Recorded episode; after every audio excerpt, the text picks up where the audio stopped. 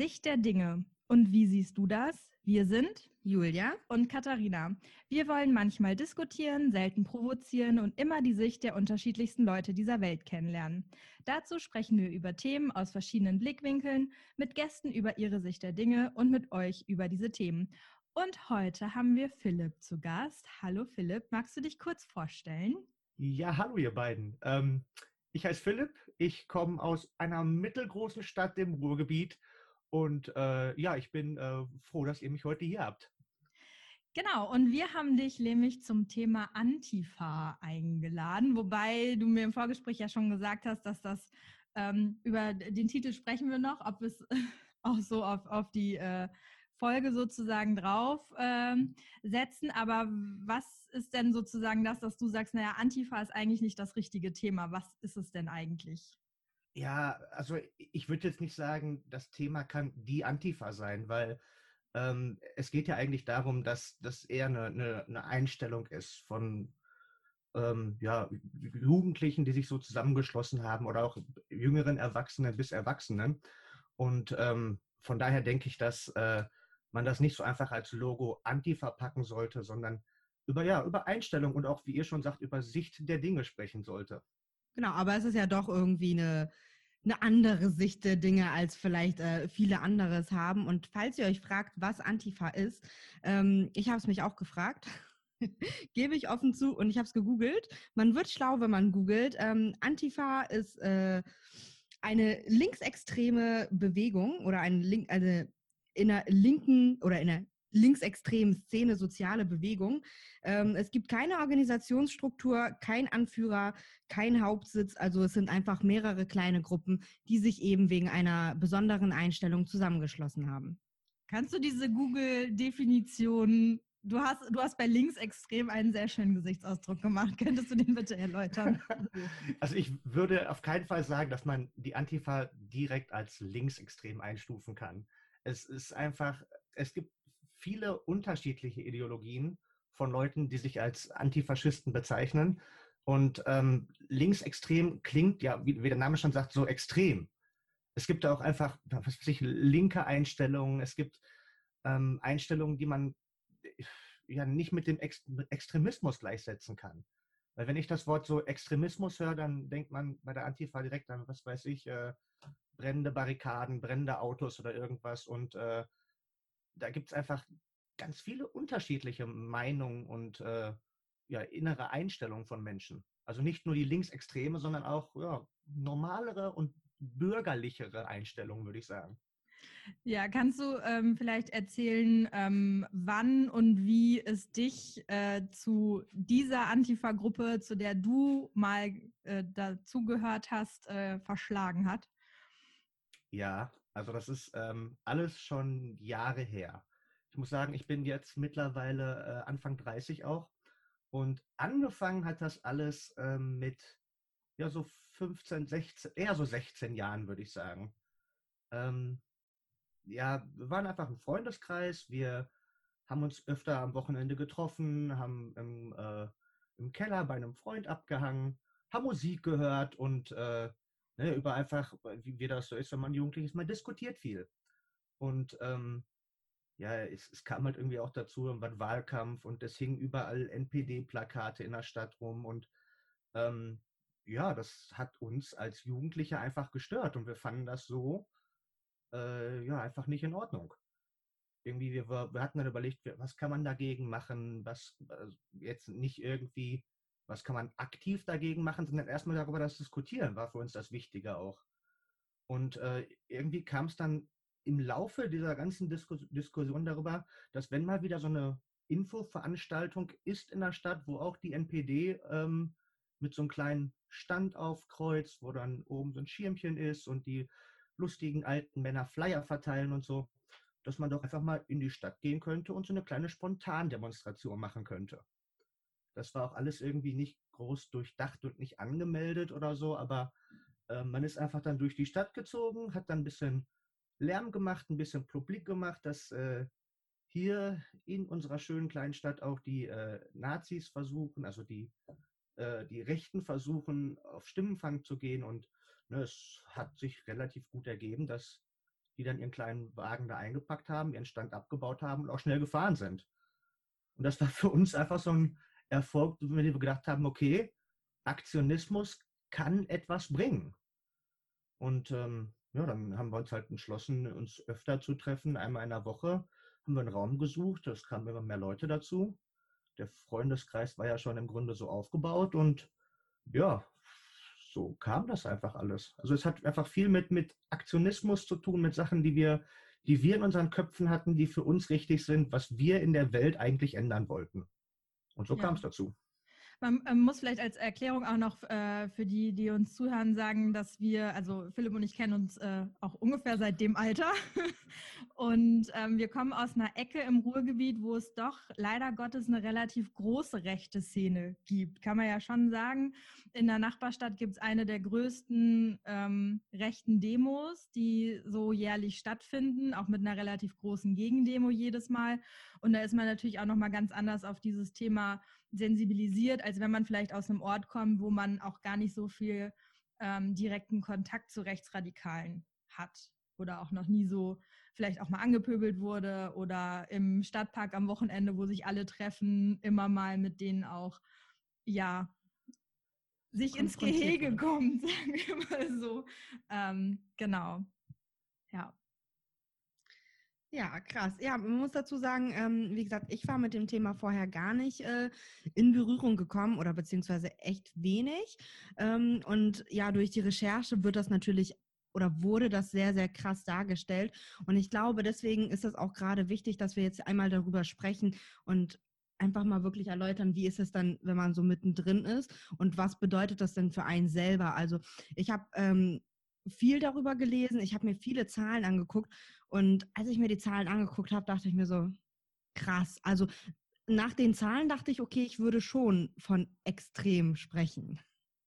Aber ich habe mir auch, äh, da können wir auch später nochmal zu sprechen, äh, tatsächlich die politisch motivierten Straftaten angeguckt. Und da gab es so einen schönen Vergleich äh, zwischen rechts und links. Und ähm, ja, die Rechten überwogen am Ende, ja, aber durch ganz andere Sachen als die Linken.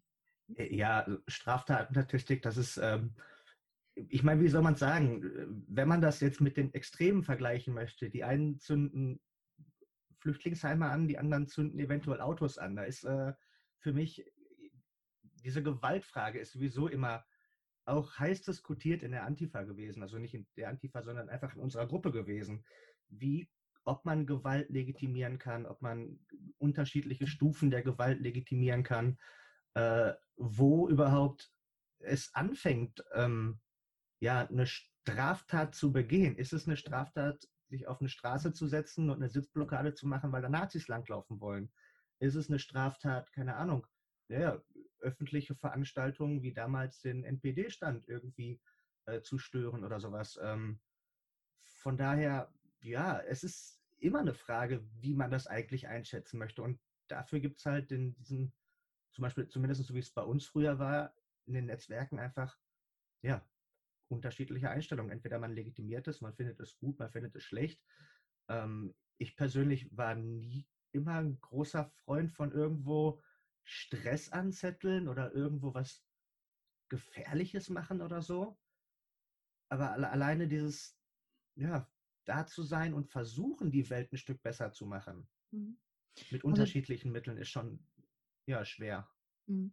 Ja, ich muss sagen, ich finde zum Beispiel, also den Ansatz, dass Jugendliche sich mit der Politik zu äh, beschäftigen, ist ja schon mal wichtig und wirklich, wirklich richtig. Ich weiß zum Beispiel in meiner Jugend, hey, keinen Plan von Politik gehabt, wirklich gar nicht. Und wir haben uns in der Schule auch nicht wirklich viel damit beschäftigt. Doch, aber eher mit dem, was schon vergangen ist, wo ich mir dann dachte, ja, das ist schön, aber ich wusste nicht, was ähm, so in dem Zeitpunkt abgeht, wo ich war. Deswegen an sich ist es ja schon eine coole Sache. Ähm, du hast, sagst ja, ihr wart eine Gruppe. Wart ihr jetzt eine kleine oder eine große Gruppe? Wenn ich so doof war immer unterschiedlich. Wir waren, keine Ahnung, angefangen hat das mit acht Leuten, dann waren wir mal zwölf, dann hat man sich untereinander wieder gesplittet, weil die einen diese Einstellung hatten, eine andere dazu eine Einstellung hatten keine Ahnung, dann mhm. hat es auch mal vom Tag her, wo wir uns getroffen haben, nicht gepasst. Aber wir waren halt immer eine konstante Gruppe von Freunden, mhm. die es halt geschafft hat, unterschiedliche Sachen auf die Beine zu stellen. Würdest du sagen, in der Gruppe ist es so, dass es so auf einem Level lief, also dass quasi der eine sagen kann, hey, ich würde das machen und der andere sagen kann, nee, ich nicht und dass es dann so gleich geblieben ist? Oder würdest du sagen, das bauschte sich in der Gruppe quasi so zu was Größerem auf und dann wuchs halt so das Gruppengefühl, wie man das so manchmal kennt? Ja, das kam auch immer aufs Thema an. Also ähm, wir haben uns ja wirklich oft getroffen und viel diskutiert. Manchmal war es sogar einfach auch zu viel diskutiert und anstatt irgendwie dann was auf die Beine zu stellen, haben wir, keine Ahnung, da eine Woche, zwei Wochen drüber gelabert und irgendwie kamen wir auch zu keinem Ergebnis. Aber es war schon immer schön, dass man halt, ja, eine Gruppe von Leuten hatte, die in dieselbe Richtung geguckt haben, die, die wussten, okay, wir sind gegen Nazis bei uns in der Stadt, wir sind gegen Antisemitismus, wir sind, was weiß ich, gegen Homophobie oder äh, die Ausländerpolitik. Das war einfach immer was, wo wir uns drüber unterhalten konnten und trotzdem am Ende auch noch zu einem Konsens kamen. Und, und vor allem auch, keine Ahnung, dann hat Musik eine große Rolle gespielt. Man hat sich auf Konzerten getroffen und sowas. Und äh, nach dem ersten, zweiten Bier konnte man auch immer gut diskutieren. Ja, das stimmt. Äh, Diskussionsfreude muss man in den Kreisen, glaube ich, äh, echt mitbringen. Äh, ja, so. Vor allem langen Atem, ja. aber also du hast ja schon ähm, von einer Aktion äh, gegen diesen NPD-Stand, das hast, hast, du ja erzählt, aber was habt ihr denn noch so konkret gemacht, jetzt außer zu diskutieren? Also was waren so Aktionen, ähm, von denen du erzählen möchtest? ja gut, man ist halt immer überall auf eine Demo gefahren. Wenn im Umkreis irgendwo eine Demo war, ist man entweder mit dem Zug zusammen hingefahren oder äh, man ist also nicht, mit dem Auto zusammen hingefahren. Ähm, ja, wie schon gesagt, halt versucht halt eine Nazi-Demo zu blockieren, sie auf die Straße zu setzen oder ähm, ja auch plakatieren oder irgendwas. Also so halt Plakate für andere Demos, äh, nachts in einer Nacht- und Nebelaktion irgendwo eine äh, Litfaßsäule kleben. Ähm, ja, wir waren auch bei uns in der Stadt äh, relativ äh, gut vernetzt mit äh, ja auch äh, kirchlicher Seite oder auch ähm, ja tatsächlich auch mit anderen politischen Parteien und ähm, haben uns dann auch viel ähm, für ja die Asylpolitik sozusagen eingesetzt. Wir haben geguckt, wo wird jemand abgeschoben, wie kann man auf die Sache aufmerksam machen, was kann man dagegen tun und uns einfach so ja eingesetzt und versucht, das Ganze ein bisschen rauszuzögern oder einfach, ja, Informationen zu verteilen. Das, das Ganze war einfach ja so ein kleiner, so ein kleiner Aktionismus, den wir einfach für richtig empfunden haben. Das, was mich aber auch noch wirklich fasziniert hat an unserer kleinen Bewegung, war, dass man auch ähm, ja tatsächlich gute Partys auf die Beine stellen konnte mit, mit Bands, die man dann eingeladen hat. Dann gab es hier einen Laden, den konnten wir mieten. Ähm, das ging dann bis so weit, dass man, was weiß ich, monatlich Partys veranstaltet hat und wirklich auch Leute aus ja, der Umgebung hier hinkamen und mit uns gefeiert haben. Und wir auch so natürlich dann auch weiter Informationen verteilen konnten und weiter auf Sachen aufmerksam machen konnten. Also einfach mal die, die Politik von so einem, so einem hohen Ross in Anführungsstrichen runterholen, dass wirklich jeder das mitbekommt, jeder damit drüber sprechen kann und mit drüber diskutieren kann und dass man auch merkt, man kann auch was politisch machen, auch als Jugendlicher. Ja, so. klar. Da, da ging es ja auch dann um, um, was weiß ich, Jugendräume für unsere Stadt. Wir hatten keinen vernünftigen Jugendraum und dachten uns dann, ja, da müssen wir irgendwas auf die Beine stellen. Dann haben wir mal ein Fußballturnier organisiert und ähm, ja, einfach wirklich unterschiedliche Träger dazu auch eingeladen, um einfach in meiner Heimatstadt ein bisschen was auf die Beine zu stellen und auch für Jugendliche Räume zu schaffen. Also ich muss sagen, auch wenn ich nicht in der Gruppe aktiv war und nur zu dem Freundeskreis gehörte, ähm, war das auf jeden Fall immer cool, dass man so auch was ähm, mitmachen konnte, ohne jetzt mit euch zusammen auf die Demo in die erste Reihe zu gehen. So, was überhaupt nicht so meins war. Und äh, wenn man da die Stories gehört hat, ich weiß nicht, ob du da gleich auch noch was ein bisschen was von erzählen möchtest, musste man das auch nicht unbedingt. Also musste ich das zumindest nicht unbedingt damit gehen. Aber man konnte sich halt auch bei kleinen Sachen dann einfach beteiligen. Ja. Ja. Also, wenn du jetzt schon sagst, man steht in der Demo in der ersten Reihe. Also, es war auch nicht immer wirklich die erste Reihe. Ähm, ich persönlich war jetzt nicht, würde ich sagen, einer der der, der, ja, treibenden Kräfte würde ich jetzt es nicht nennen, aber ähm, man war halt auf einer Demo mit dabei und man wollte auch was erleben. Aber wenn es auch irgendwo brenzlig wurde, hat man sich auch gerne mal ein Stück nach hinten gezogen. Aber das, wie gesagt, das bespricht man auch in seiner Gruppe. Man, man, man bespricht ja vorher, okay, wie weit wollen wir gehen, was wollen wir tun, was, was passiert, was passiert, wenn es brennt, halt sozusagen im Grunde. Also halten wir uns zurück, sind wir mit in der ersten Reihe, passen wir irgendwie auf den Lautsprecherwagen auf oder also da hatte man schon so eine feste kleine Struktur, aber auch für sich selber. Mhm. Also man hat sich dann in, äh, in einer Gruppe getroffen, dann war man halt sozusagen in unterschiedliche Finger eingeteilt, die dann mit Farben markiert waren. Also äh, was weiß ich, der rote Finger versucht jetzt durchzubrechen, der blaue Finger, der hält sich so ein bisschen zurück, passt auf den Lautsprecherwagen auf und so weiter. Also es gab halt wirklich unzählig viele Funktionen, die man einnehmen konnte, aber auch zu nichts gedrängt wurde. Also man hat immer das machen können, was man sich selbst zugetraut hat. Und wenn man sich nichts zugetraut hat, dann war das aber auch kein Problem. Denn man war ja in der, in der Sache, war man ja vereint. Also man war ja da, um ja, ein bisschen Aufmerksamkeit zu erzeugen auch. Oder entweder, ja, entweder mit zu grölen und zu gucken, dass man halt irgendwo was reißen kann oder einfach nur Präsenz zeigen. Präsenz gegen die Nazis zum Beispiel dann.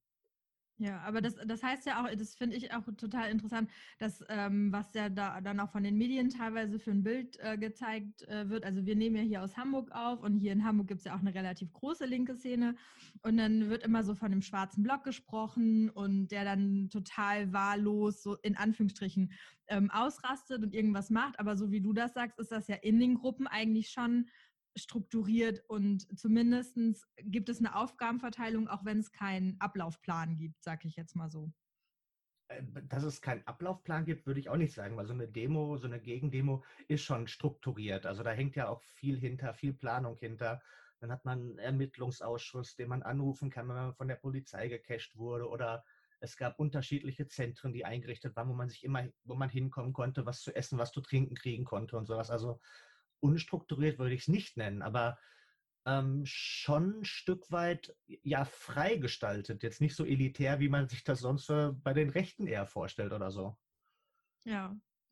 Ja, ja, die, die berühmte Nummer. Ich kann mich noch auf äh, daran erinnern, wie ihr euch die immer vorher mit Edding schön auf den Arm gemalt habt, damit sie auch ja nicht verloren geht. ja, der Ermittlungsausschuss. Da hat man dann die Nummer vorbekommen, die wurde entweder durchgesagt am Lautsprecherwagen oder man hat kleine Zettel verteilt dass wenn mal was passiert, dass wenn man mal irgendwie äh, von der Polizei mitgenommen wird oder sowas, was man da einen Ansprechpartner hat, der dann Anwälte stellt, der einem hilft, irgendwo, was weiß ich, aus der Gefangenenstelle rauszukommen oder ähm, man musste sich ja irgendwo auch ein bisschen absichern. Das war jetzt nicht, dass es jetzt gefährlich war, würde ich nicht sagen, weil groß Ärger bekommen hat man da auch nie so wirklich wenn ich das mal so nennen darf, aber es hätte Sagt ja er immer mit mal einem sein, Schmunzeln. Es hätte ja immer mal irgendwas sein können. Und von daher musste man dann auch einfach gucken, dass man sich selbst ein bisschen äh, absichert. Ich versuche mal den Zahn zu ziehen. Gibt es Dinge, die du bereust? Ähm, nee, ich glaube, bereuen tue ich davon nichts. Ja, gut. Klar, es gab so ein paar Aktionen, äh, wo man zur falschen, tatsächlich zur falschen Zeit am falschen Ort war. Und das sage ich jetzt nicht mit einem Lächeln, weil es hätte auch anders aussehen können. Da hat man dann mal einen Tag in einer äh, Gefangenensammelstelle verbracht und die Demo ist ohne einen losgezogen oder so, aber an sich eigentlich nicht. Ich fand meine Jugend so, wie sie war, schön. Ich fand äh, den Freundeskreis super. Man hat auch bis jetzt ins höhere Alter immer noch Kontakt, auch wenn es halt ja sich alles auseinandergelebt hat und ähm, Höre, ja, Alter, das klingt so, als wären wir schon 80. ja, aber es ist ja, es ist ja schon, es ist ja schon zwölf, zehn, zwölf Jahre her. Oh, dass es wirklich so diese, diese aktive Phase war. Mittlerweile, klar, verfolgt man es noch oder ich, man guckt in den Medien, was halt so passiert, aber irgendwann, äh, klingt doof, aber wächst man ja auch aus diesen ganzen Flausen, die man damals hatte, auch hinaus. Und wo man vom Herz her immer noch dabei ist. Also ich würde nie sagen, ich bin jetzt kein Antifaschist mehr. Was würdest du denn sagen, ist so übrig geblieben von, von dem? Äh, tatsächlich eine lebenslange Freundschaft mit einigen Leuten. Ähm, ich höre immer noch verdammt gerne die Musik von früher, ZSK, Vizo. Das sind so Sachen, mit denen es alles angefangen hat. Ähm, und natürlich die, die politische Einstellung. Ich würde jetzt nicht sagen äh, linksextrem oder irgendwas, aber man kann äh, tatsächlich sagen, ich, ich bin weltoffen. Ich würde jetzt nicht irgendwie äh, gucken, ob ich, äh, was weiß ich, ähm, ja, politisch jetzt noch groß was reißen möchte oder irgendeine Parteien eintreten würde, würde ich auch nicht machen. Aber äh, wenn irgendwas ist, wenn irgendwo eine, eine, Demo ist, ich bin informiert, ich ähm, ja, versuche das einfach an eine neue Generation weiterzugeben auch. Das heißt, du würdest das auch deinen Kindern weitergeben? Also Die, meine Kinder können sich später selbst frei entscheiden, was sie machen wollen. Aber, Aber wenn, wenn, sie, wenn, wenn sie Nazis werden, fände ich das kacke. Dann würde ich das schon versuchen, gegenzureden. Aber ähm, wenn die jetzt auch in die gleiche Richtung wie du gehen würde, würdest du es unterstützen? Ja klar, kein Problem. Also ich meine, ich hatte Spaß dabei, solange die nicht mit dem Polizeiwagen nach Hause gebracht werden, ist das auch kein Problem. Ähm, also, Deine Mutter auch, das heute rückwirkend auch so. Meine Mutter hat mir immer die Freiheiten gelassen, das zu tun, was ich wollte. Klar war die auch besorgt, was damals passiert ist oder wenn wir auf eine Demo gefahren sind. Aber die wusste ja tatsächlich, dass ich auch ein vernünftiger Typ irgendwo bin, der nicht die größte Scheiße bauen würde. Also ähm, gerade wenn es um meine, meine Mutter so geht oder meine Erziehung allgemein, hat die einen großen Teil dazu beigetragen, dass ich so weltoffen erzogen worden bin, dass ich, äh, keine Ahnung, äh, Rassismus kacke finde, das, was weiß ich, wir haben viel und offen früher gesprochen. Also das war dann Einflussfaktoren Mutter. Ich hatte gute Lehrer, die vor allem Religionslehrer fand ich immer gut, mein Religionslehrer fand ich gut, mein Physiklehrer fand ich gut, mein ja, Politik- und Geschichtslehrer. Das, das hat mich alles maßgeblich mit beeinflusst. Ja, das hat, ein, hat eine große Auswirkung, ne? Also welche Menschen einen auch mit so sowas prägen oder einem da was vorleben, was man dann zumindest auch wahrnehmen kann, dass man das so machen kann, ja. Auch wie offen die dem Thema gegenüber sind, ne? Also wie, ob, ob man so ganz straight geht und sagt, ja, ihr könnt alles, oder ob die wirklich sagen, so und so funktioniert das in der Richtung, so und so in der Richtung. Hm, zum Beispiel jetzt auch ähm, mein Religionslehrer damals, wie er zum Beispiel immer irgendwelche Aktionen geplant hat, äh, was weiß ich, zu den Pogromen im November oder sowas, dass man immer irgendwie äh, up-to-date war mit dem, was die Geschichte uns gelehrt hat. Und, und gerade, gerade da kommt auch viel der Einstellung her. Ich weiß nicht, wenn ich in der Schule vermutlich nicht so gut aufgepasst hätte damals, äh, hätte die Sache anders ausgesehen oder so. Aber ich fand das immer interessant und das hat mich fasziniert, Geschichte nicht zu wiederholen, was das angeht. Ja, da hatten wir auch tatsächlich einen richtig guten Geschichtslehrer, der da auch ähm, das immer so auf unserer Augenhöhe gemacht hat. Also nicht mit dem erhobenen Zeigefinger und immer so eben lehrerhaft, sondern wirklich das auf unser Niveau runtergeholt hat. Und ich kann mich noch erinnern, ähm, bei uns in der Stadt war jede Schule abwechselnd ähm, zur, jetzt muss ich gucken, dass ich das heute richtig, Reichspogromnacht ist das, was man sagt oder das, was man nicht mehr sagt? Doch, das ist das, was man sagt.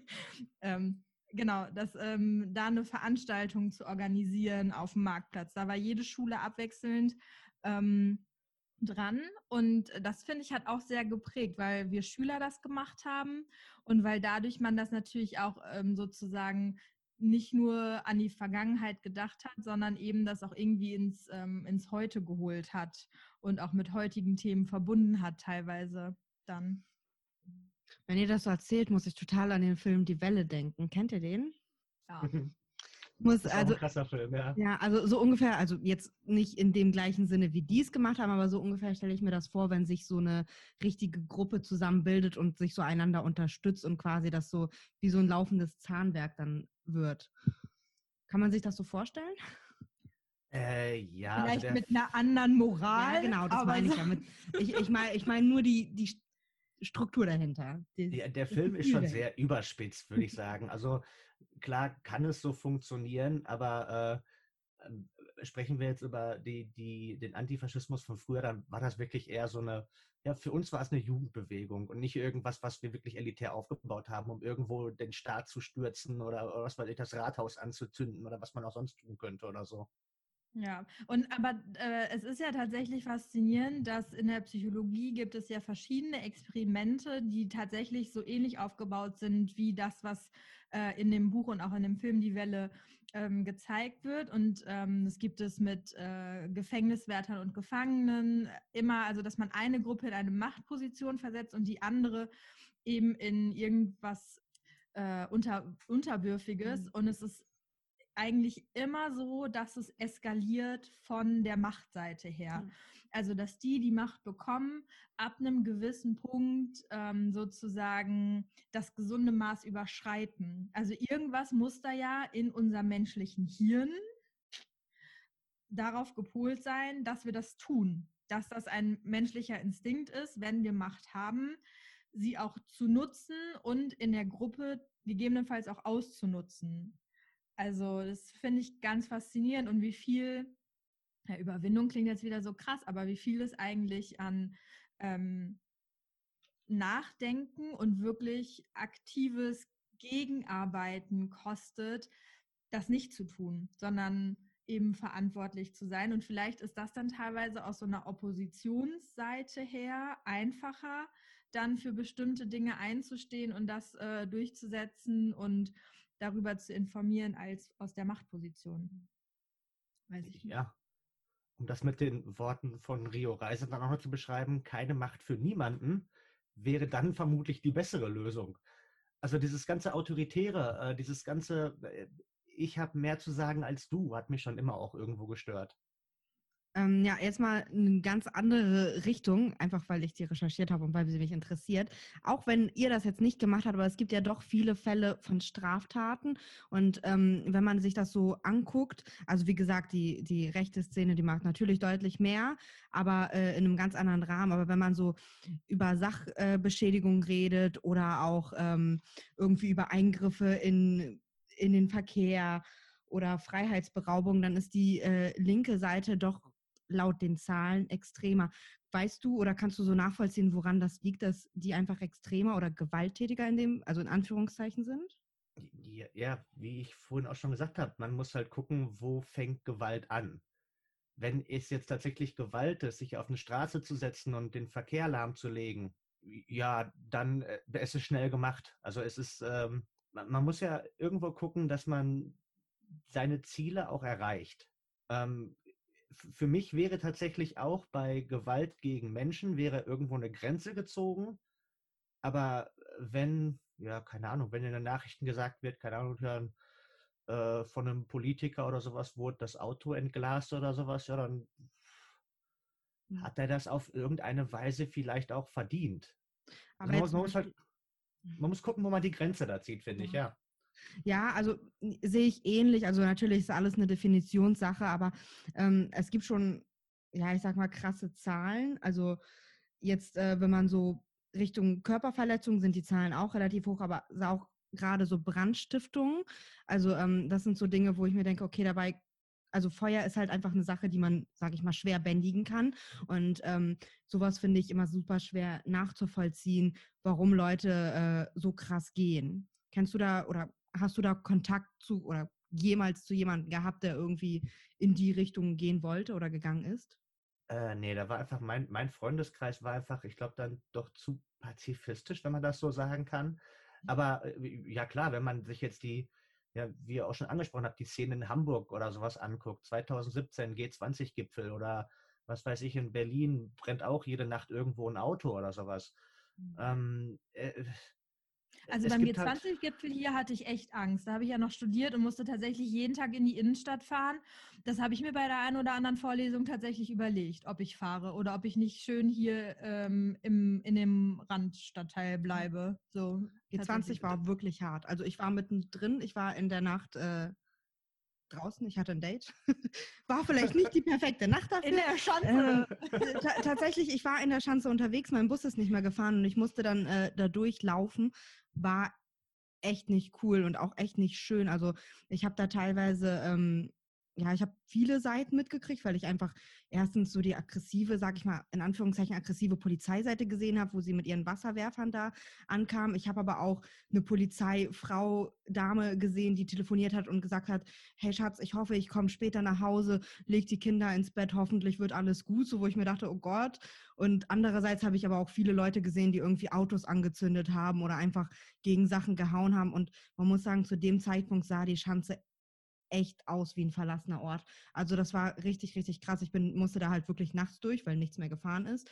Und das war echt nicht schön. Und man hatte Angst, egal wo man drauf tritt, dass es nicht irgendwie plötzlich Feuer fängt oder sowas. Ja. ja ich kann man das echt vorstellen, dass das, also klar, das sind dann auch so richtig krasse Ausnahmen oder sowas, aber das kann beängstig, beängstigend wirken, ja.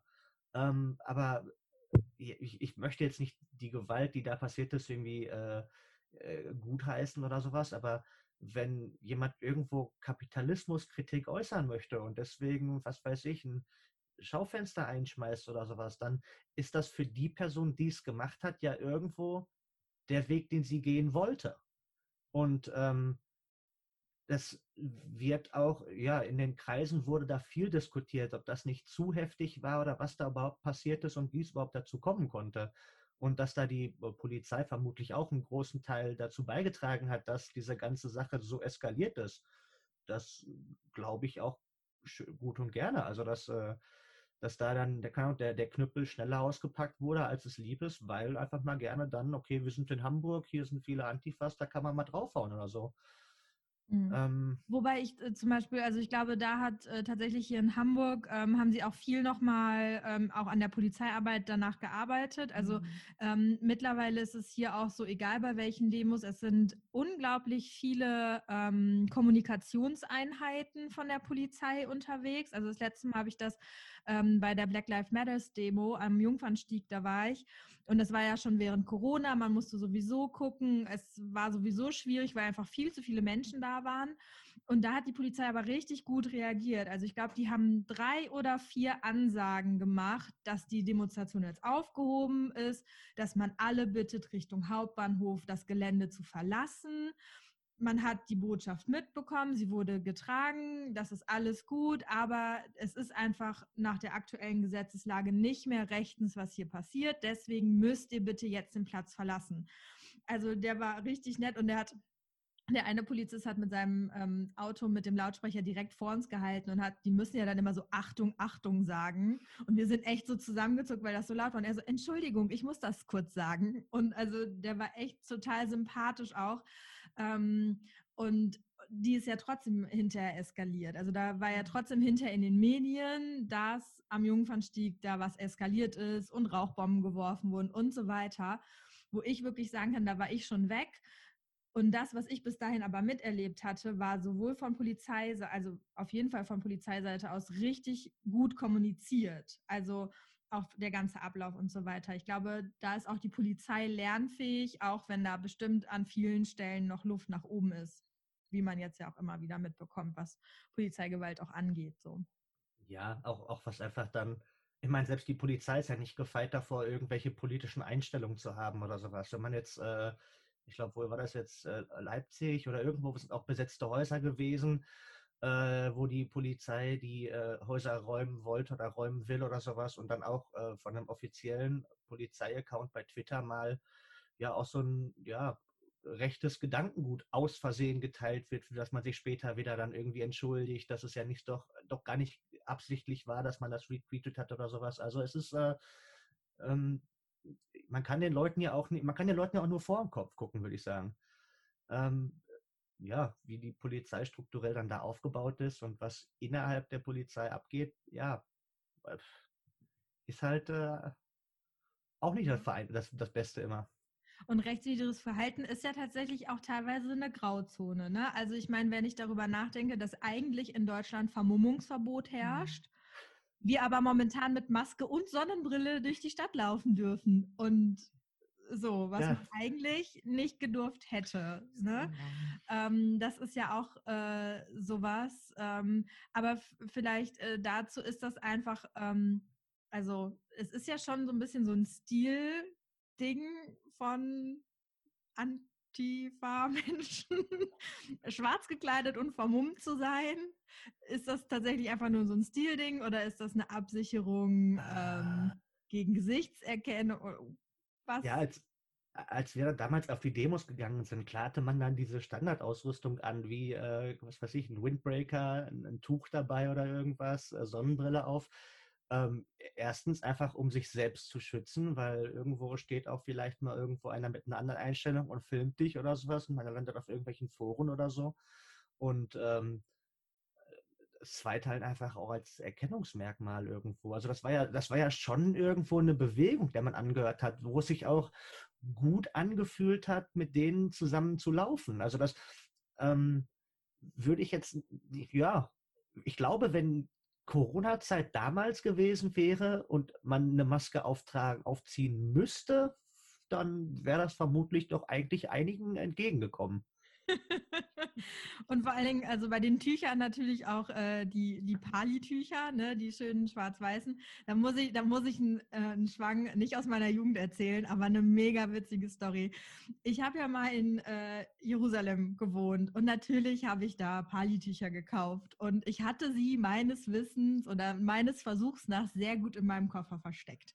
Und weil ich ja jetzt ein halbes Jahr da war, musste ich natürlich am Flughafen meinen Koffer von einem Mossad-Agenten öffnen. Und Agentin steht da und guckt sich so meinen Koffer an und macht wirklich zwei Handgriffe und hatte alle fünf Palitücher in der Hand. Und ich dachte so, okay, das, die Zeit zu meinem Abflug ist jetzt auf jeden Fall gefüllt mit Dingen, die ich hier tun muss. Und dann kommt ihr Boss, also der Abteilungs- oder Gruppenleiter, was auch immer er war, dann zu mir und unterhält sich dann natürlich erstmal mit mir, ne? guckt sich meinen Pass an und alles und fragt dann so, ob ich wüsste, was das ist. Ich so, ja, das sind Tücher. Und er lächelt und ich lächle und wir wissen beide, ich weiß, was er meint und er weiß, dass ich weiß, was er meint. Aber ähm, er so, ja, wissen Sie, was die denn bedeuten? Und ich so, ja, wieso? Das sind Tücher. Ich habe hier in den Straßen habe ich ältere Männer gesehen, die hatten die auf dem Kopf. So, weil ich von einer Freundin auch den Tipp bekommen habe, stell dich schön dumm, gerade als Frau, das ist, kommt immer gut dann da bei diesen ähm, sozusagen Kofferkontrollen und so. Es, es, war eine nette Viertelstunde, die ich mit diesem äh, Mossad-Agenten da gesprochen habe über diese Tücher. Ich durfte sie dann ähm, mitnehmen. Ich hatte nämlich trickigerweise, es gibt dann so Ringe für, wenn man sie wirklich auf den Kopf setzen will, dass die nicht darunter rutschen. Und davon hatte ich auch einen und habe dann gesagt, die sind für meinen Cousin als Kostüm für Karneval. Das hatte ihn, glaube ich, nochmal sehr beruhigt. aber ich habe sie auch immer noch. Also nicht alle fünf, weil ich tatsächlich welche verschenkt habe, aber ähm, zwei davon habe ich tatsächlich auch noch. Ja. Aber auch gerade, wo du die Palitücher ansprichst, zum Beispiel, das war ja auch dann wieder so ein Ding in der Szene, wo man aufpassen musste irgendwo. Weil zum Beispiel irgendwann auch ähm, ja, Rechtsextreme auch mit Palitüchern auf einer Demo aufgetaucht sind, um das dann auch als Israel-Kritik so zu benutzen. Und also es ist, äh, äh, es gibt viele unterschiedliche kleine geheime Codes, die man überall finden kann, die man dann meistens aber auch nur kennt, wenn man halt so in der Szene drin ist. Wie was weiß ich, wenn äh, ja, irgendein ähm, ja, Rechtsextremer dann 88 als Kennzeichen hatte und wir alle wussten, was damit gemeint ist, aber 88 so erstmal für keinen offensichtlich ist, worum es überhaupt geht. Ne?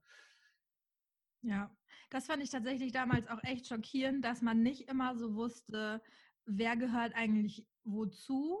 Ähm, ich kann mich noch erinnern ähm, von jemandem aus der Parallelklasse, der ist, ich weiß gar nicht mehr wieso, weshalb, warum, haben sie den mal gecatcht und haben dann, sind dann bei dem in den Keller gegangen und da war wirklich so ein kompletter Nazi-Schrein quasi. Da waren Flaggen und alles Mögliche. Weiß ich nicht, wie viele Waffen der auch hatte. Ähm, und das war so, weißt du, das war ein Stadtteil weiter. Man kannte den. Und das war echt so, wo man dachte, krass, also wie du schon sagtest, ne, man kann den Leuten echt nur vor den mhm. Kopf gucken. Und das sind manchmal so kleine Feinheiten, ähm, die man dann erkennt. Ich weiß auch noch, ähm, dass du mich manchmal auf, auf Graffitis hingewiesen hast, wo dann Leute echt so fett Antifa und so irgendwo hingeschmiert hatten, die aber gar nicht von euch gemacht wurden oder von anderen aus diesen Gruppen, sondern wirklich von Nazis, um die Antifa noch schlechter oder in ein noch schlechteres Licht zu rücken, als sie sowieso schon teilweise war. So. Ja, ja aber das äh, war auch wirklich oft hier so, so, so, ein Hin und Her. Dann hat sich hier in der Stadt ja auch äh, eine Anti-Antifa gegründet, die aber auch nur aus, äh, keine Ahnung, lächerlichen fünf, sechs Leuten bestand oder so. Ähm, ja, aber äh, es war halt einfach äh, auf Stadtfesten dann auch schon ein bisschen lustiger zwischendurch, wenn da mal irgendwo ein Konzert war oder sowas und die sind alle aufgetreten, also aufgetreten, alle dahin gekommen und, und wir haben da ein bisschen hin und her gebrüllt und sowas. Also es war, es war auf jeden Fall eine aufregende Jugend, würde ich das mal nennen. Es, es gab auch fest abgesteckte Plätze. Also Freitagsabend äh, bei uns im Park. Man musste wissen, zu welcher Ecke man gehört. Also wo man sozusagen in welches Lager. Also da gab es nicht nur rechts und links, sondern da gab es auch noch ein paar andere. Aber es war dann natürlich immer total witzig. Vor allen Dingen, weil ich auch noch durch meine Schwester andere Freundeskreise, jetzt nicht unbedingt die rechte Szene, aber noch andere Gruppen kannte und dann immer so hin und her gelaufen bin, freitagsabends. Ja, und man muss halt auch aufpassen, in welche Kneipe man geht oder so, weil einige Kneipen dann auch Szene lokal waren von irgendwelchen Leuten und wo man nicht reingehen wollte oder wo man nur einmal drin war und dann direkt Hausverbot bekommen hat. Und also das ist äh, war schon wild. Ja, man muss da einen gewissen Knigge muss man einhalten. Um das Ganze jetzt nochmal äh, mit Zahlen zu untermalen, das ja, muss ich jetzt nochmal loswerden. Du mit deinen Zahlen, ey. Es tut mir leid, aber ich muss das nochmal loswerden. Ich habe jetzt schon eine Statistik, die ich übersprungen habe. Das muss jetzt. Das ist Julia ähm, auch schon bekannt. Also das muss sie machen. das muss ich machen, ja. Ähm, einfach nur, um zu zeigen, ja, wie groß oder wie, wie viele Personen so einer Gruppe oder so einer Einstellung äh, dazugehören können. Im Jahr 2019 schätzt man die Zahl auf circa 33.500. Und äh, davon schätzt man 9.200 als gewaltorientiert ein. Ich fand das echt krass irgendwie. Also ich fand es krass, dass es... Äh, Findest du das jetzt viel mit den 9.000 oder eher wenig? Ich finde es tatsächlich eher wenig. Aber das liegt auch daran, dass ich die andere Statistik vorher gesehen habe, mit den, wie viel ist passiert. Und ähm, ich war dann irgendwie so ein bisschen, ja, ich war einfach ein bisschen geflasht von den Zahlen, weil da halt wirklich so Zahlen drin stehen wie Tötungen und so. Und ich dachte so, oh Gott, okay, also Menschen haben Menschen getötet, weil sie nicht die gleiche Einstellung geteilt haben. Und dann war ich so in meinem, in meinem eigenen inneren Konflikt und war schon so am Spinnen. Deswegen fand ich dann äh, die Zahl von 9200 doch beruhigend. Ja, es ist vielleicht auch ein sehr, sehr extremer Fall, ne? Also. Von Tötung meinst du? Ja. Also, laut meinen Zahlen. Ja, komm, hau, hau raus, hol die Zahlen raus. ähm, laut meinen Zahlen versuchte Tötungsdelikte im Jahr 2019, also nur die, die statistisch jetzt aufgefasst wurden, waren es äh, von der rechten Seite fünf und von der linken Seite zwei, was nicht viel ist. Aber dann kommt noch Körperverletzung hinzu und Raub und Erpressung und Bedrohung und dann war ich fertig mit der Welt. Aber die Nazis haben fünf umgebracht und die, die Linken zwei. Ja. Oh. Versucht, versuchte Tötung. Versuch, versucht, ja, Also okay, versuchte. Versucht. Tötung war 0-0, Gott sei Dank. Da war ich. Aber jetzt, ja, ja 2019 oder. oder ja. äh, nee, 2019. 2000, ja, weil zum Beispiel, wenn man jetzt an äh, die NSU denkt oder sowas, äh, ah, ja, was gut. dann vergleichbar ist, was weiß ich, mit den 70er äh, Jahren, mit der RAF oder irgendwie sowas, oder die wollten sich damit vergleichen oder so. Ähm, dass man ja trotzdem schon sagen kann, dass äh, ja als in erster Stelle Extremismus vermutlich nicht der richtige Weg ist, aber dann doch lieber links als eher rechts, weil wenn man dann wirklich an den NSU denkt, jetzt neue Fälle rausgekommen sind, wo unterschiedliche, ich glaube, eine Kabarettistin und irgendeine Politikerin mit äh, Schreiben bombardiert wird von NSU 2.0 oder sowas. Also da macht mir definitiv der äh, der Rechte mehr Sorgen als, als die Linken oder sowas. Ja. ja, man muss sagen, zusammenfassend haben wirklich deutlich, deutlich viele rechte Menschen äh, Straftaten begangen. Also ich muss dazu sagen, ich habe so eine Statistik aufgerufen, die ist ähm, von vom Bundesverfassungsschutz, glaube ich. Und ähm, da kam dann am Ende raus, dass es also die Zahlen waren, sahen am Anfang so aus, als ob die linke Seite quasi deutlich, deutlich mehr gemacht hat. Dann hat man aber am Ende gesehen, gab es noch so einen kleinen Bubble, wo drunter stand andere Straftaten und dann waren einfach 20.000 Rechte dabei, wo ich mir dann dachte, okay, ähm, gut, so hätte ich das eher eingeschätzt als halt andersrum, bevor ich die Zahlen im Richtigen gesehen habe. Ja, und ja. ich glaube, das Wichtige ist einfach, äh, was Philipp auch schon sagte, der ne, Extremismus ist einfach egal, zu welcher Seite man gehört, vielleicht nicht der Weg, mit dem man wirklich konstruktiv was verändern kann. So. Und mit dem man irgendwas ähm, hin, also ja, irgendwas verbessert. So, weil man schadet ja immer jemandem. So, ne, weil ganz ehrlich, äh, was du auch vorhin sagtest mit der Laden, ne, wenn man so eine Ladenscheibe einschmeißt, dieser eine Ladenbesitzer kann nichts für das System Kapitalismus. Der versucht auch nur seine Familie zu ernähren und hat, kommt vielleicht gerade so über die Runden, kann sich jetzt nicht leisten, diese Scheibe zu ersetzen und äh, ist dann auch mal eben das äh, wirklich ein großes Opfer geworden, weil nicht alle, die ähm, einen Laden besitzen, gehören auch zu den oberen 10.000 oder so. Ne? Also das muss man ja dann auch finde ich, auch immer noch mal so relativieren. Da fehlt mir bei manchen von den Linksextremen so ein bisschen der Weitblick tatsächlich. Da geht es aber ähm. auch nicht um den Tante-Emma-Laden, sondern vielleicht auch mal so eine große Konzern oder eine Bank oder irgendwas. Also äh, da, wo die Kritik auch ankommen sollte. Ja, weil ich weiß nämlich, in der Schanze ja. sind nämlich wirklich, da sind viele kleine Ladenbesitzer und da sind beim G20-Gipfel, wurde da ähm, kein, kein Blatt vor den, oder also kein Blatt vors Fenster genommen sozusagen. Da wurde wirklich jede Scheibe eingehauen. Und auch zum Beispiel ähm, Supermarktketten sind ja Franchise. Das heißt, diejenigen, die einen Supermarkt betreiben, auch von einer vermeintlich großen Kette, ähm, bezahlen den Laden und sowas ja selber und nutzen nur den Namen und den Warenverkehr Oftmals dahinter. Oftmals. Aber doch auch Aber oft, einige. Ja. Aber tatsächlich nicht. Und alle, ja. ähm, da muss man vielleicht doch auch, also ich weiß nicht, ist, ist man dann wie in so einem Tunnel, wenn man an so einer Aktion teilnimmt, dass man über sowas gar nicht mehr rational nachdenkt, weil man einfach in diesem Schwung ist und dann liegen die Pflastersteine da halt schon und dann nimmt man sie halt mit. Also. Ja, da, da fragst du mit mir jetzt tatsächlich den Falschen. Ich habe nie irgendwo einen Pflasterstein gegengeworfen. Aber ähm, gerade für so eine Großdemo wie in Hamburg, da, da gab es ja diesen äh, ja, Aktionismus-Tourismus, wo Leute aus, was weiß ich, sogar aus anderen Ländern hingekommen sind, weil sie wussten, okay, äh, hier brennen gleich die Straßen, da haben wir Bock drauf. Da, da sind ja, was weiß ich, aus Holland Leute angereist, aus Belgien Leute angereist und sowas.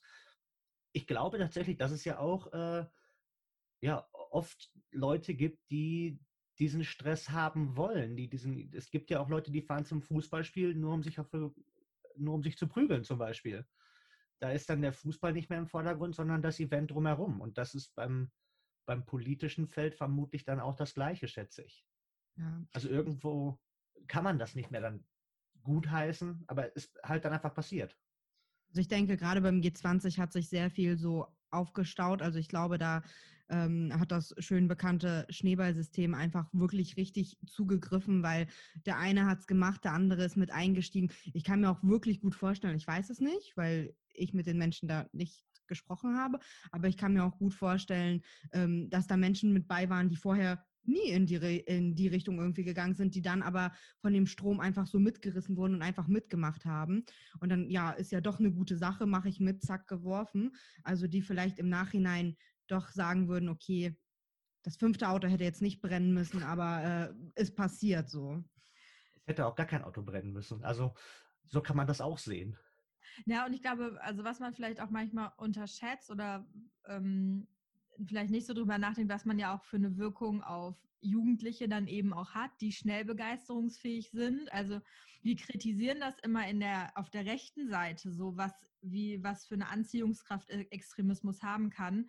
Aber das ist eben auch bei dieser krassen linksextremen Szene zum Beispiel hier in Hamburg der Fall. Mhm. Also, dass ähm, das schon eine gewisse Anziehung hat, dass einen gewissen Kultstatus hat. Also, ich sag mal so, wer sich regelmäßig ums Haus äh, 75, 73, 73 ist es, glaube ich, ähm, Rote Flora äh, aufhält. Ähm, da ist ja auch einfach diese Kultur, man gehört dann irgendwie mit dazu, man ist, äh, ne, hat diesen ähm, Bestätigungseffekt so und äh, macht dann vielleicht auch Dinge, die man morgens bei Mutti am Frühstückstisch nicht unbedingt sich überlegt hätte. Und da ja, aber dann ist es zum Beispiel auch dann diese Frage, äh, es werden Aussteigerprogramme vom Staat finanziert. Ähm, bei Rechten ist es so wirklich, dass wenn die versuchen, aus ihrer Szene auszusteigen, dass die bedroht werden, was weiß ich, wenn bei uns damals einer ja keinen Bock mehr hatte oder nicht mehr kommen wollte, dann war das voll okay. Der ist einfach nicht mehr gekommen zu unserem Treffen. Der war aber weiterhin unser Freund und mhm. was weiß ich, wir konnten mit dem noch weiter reden und irgendwie mussten nicht fürchten, keine Ahnung, mit einem Aussteiger zu reden, weil ne, er hatte einfach keine Zeit oder keinen Bock mehr und das war für uns alle voll okay. ich denke, da sieht man nochmal den, oder nicht unbedingt da, aber da merkt man auch, wie nicht extrem das jetzt war. Ne? Also, dass das vielleicht auch noch, noch im normalen Bereich war. Das waren ganz nette Jungs. Ja, danke. das kann ich bestätigen. Ja. Heute muss ich mal den Zeitwächter spielen. Oh ja, ähm, das mache ich sonst, aber das ist. Aber ich springe heute ein. Wir sind mit unserer Zeit leider äh, schon nahezu am Ende. Wir merken es bei jedem Thema immer wieder, man könnte einen ganzen Podcast aus einem Thema machen. Ähm, Ja, Aber also wir haben uns für mehrere Themen entschieden, also äh, sorry. Kein Problem, alles gut. Philipp hat ja ein paar mehr angeboten, vielleicht laden wir dich ein. vielleicht komme ich nochmal wieder, alles klar. Genau, und damit kommen wir zu unserer. Stopp. Möchtest du noch was loswerden? Ach, eigentlich nicht. Ich wollte nur sagen, ich habe mich sehr gefreut, mich mit euch zu unterhalten und äh, ja, vielleicht, vielleicht hört man sich ja nochmal wieder. so schnell lassen wir dich aber noch nicht gehen. Wir kommen jetzt, jetzt darfst du. Jetzt darf ich. Jetzt kommen wir nämlich zu unserer äh, finalen Fragerunde unserer Quatschfragen-Kategorie.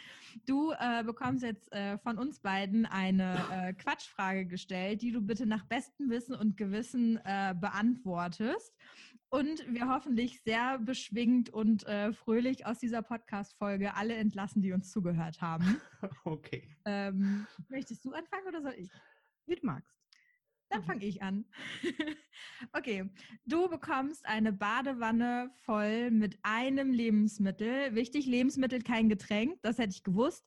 Ähm, ist Antwort Bier? Ja, ja, die hätte ich auch, hätte ich vermutlich auch gewählt. Ja, das, das wäre zu einfach gewesen, das wäre nicht so witzig gewesen. Also ein Lebensmittel bekommst du voll geschenkt. Welches wäre das? Äh, äh als allererstes wäre mir eigentlich äh, Leberwurst eingefallen, weil ich echt, weil ich das echt gerne esse zum Frühstück und so, aber eine Badewanne voll Leberwurst möchte keiner haben.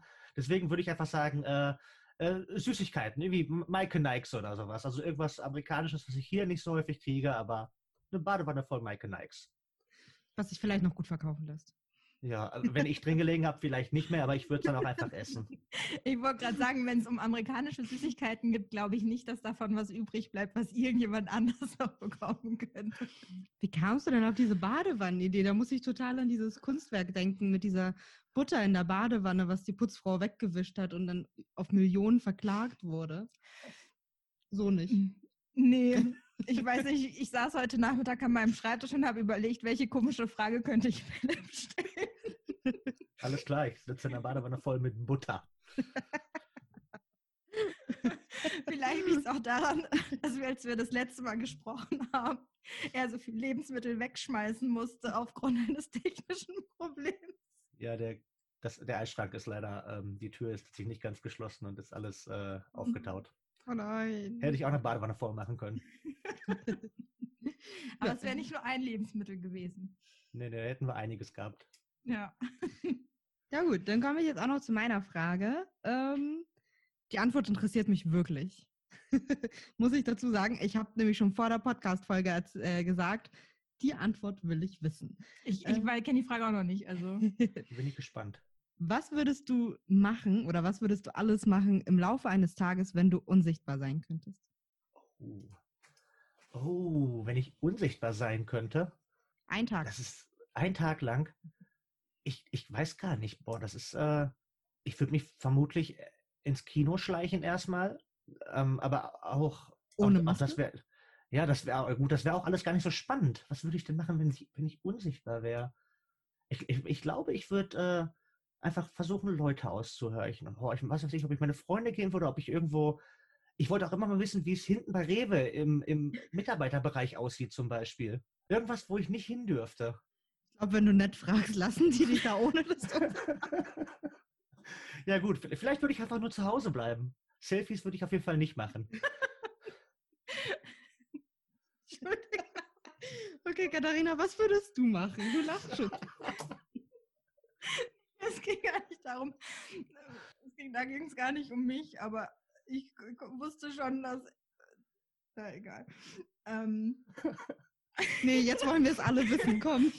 nee, ach, weiß ich tatsächlich auch selber nicht. Ähm, also ich finde, der Mitarbeiterbereich bei Rewe, der ist schon echt. Der ist schon ganz gut, das ähm, ähm, Ich wüsste es auch nicht ich finde es ja ganz cool, wenn du Leuten ein Bein stellst. Stell dir mal vor, die fallen einfach hin, die wissen nicht warum. Nein, aber also ich sag mal so, solche in Anführungsstrichen witzigen Sachen habe ich mir eigentlich schon dafür vorgenommen, wenn ich alt bin. Und Dann stelle ich Leuten einfach ein Bein. Ja, oder schreie im Park irgendwelche Menschen an und tu dann so, als wäre ich dement oder klau im Supermarkt und tu so, als wäre ich dement. Also das sind alles so Sachen, die habe ich mir eigentlich fürs Alter vorgenommen. Dafür die stehen schon auf der To-Do. Hey, hier ist Fußballspielen verboten. Ja. Und eigentlich meine ich es gar nicht so, aber es ist witzig, weil man Alten sowas durchgehen lässt. So, Ja. weißt du? Okay. Alle älteren Menschen, die uns zuhören, bitte kommt nicht auf Doro. Ich glaube, ich kenne den ältesten Mensch, der uns zuhört und der ist noch nicht so alt. Meinst du? Ja. Hm. Na gut, okay. Lustiges Ende. Und du? Jetzt, jetzt müssen wir aber dann auch nochmal zurückfragen. Wie gesagt, ich würde Leuten Bein stellen. Achso, das war's schon. Ja, ja, ich, ich würde Leuten, die ich nicht mag, den ganzen Tag ein Bein stellen. Die Im. Supermarkt Also ich, ich kann mich da auch, ich kann mir da auch, also ich bin, bin da nicht so, ich kann mir da auch nur eine Person aussuchen. Und der den ganzen Tag- Einfach damit es am Ende heißt, ich hatte einen Scheißtag. okay. Oder die Schnürsenkel zusammenbinden von Leuten.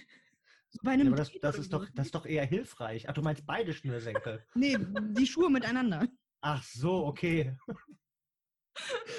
Okay, ich glaube, mich hat noch nie eine Quatschfrage von dir so fertig gemacht wie die jetzt. Okay.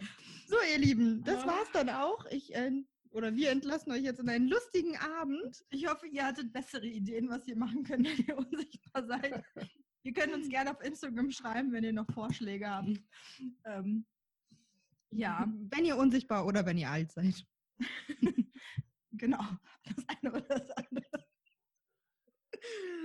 ähm, okay, gut. Bevor das jetzt hier weiter ausatmet, Philipp, vielen Dank, dass du dir Zeit genommen hast Ja, und äh, mit uns ein bisschen über linkspolitisches Engagement gesprochen hast. Ich glaube, da auf diese Formulierung können wir uns ähm, einigen. Ähm, Es war sehr nett. Vielen Dank.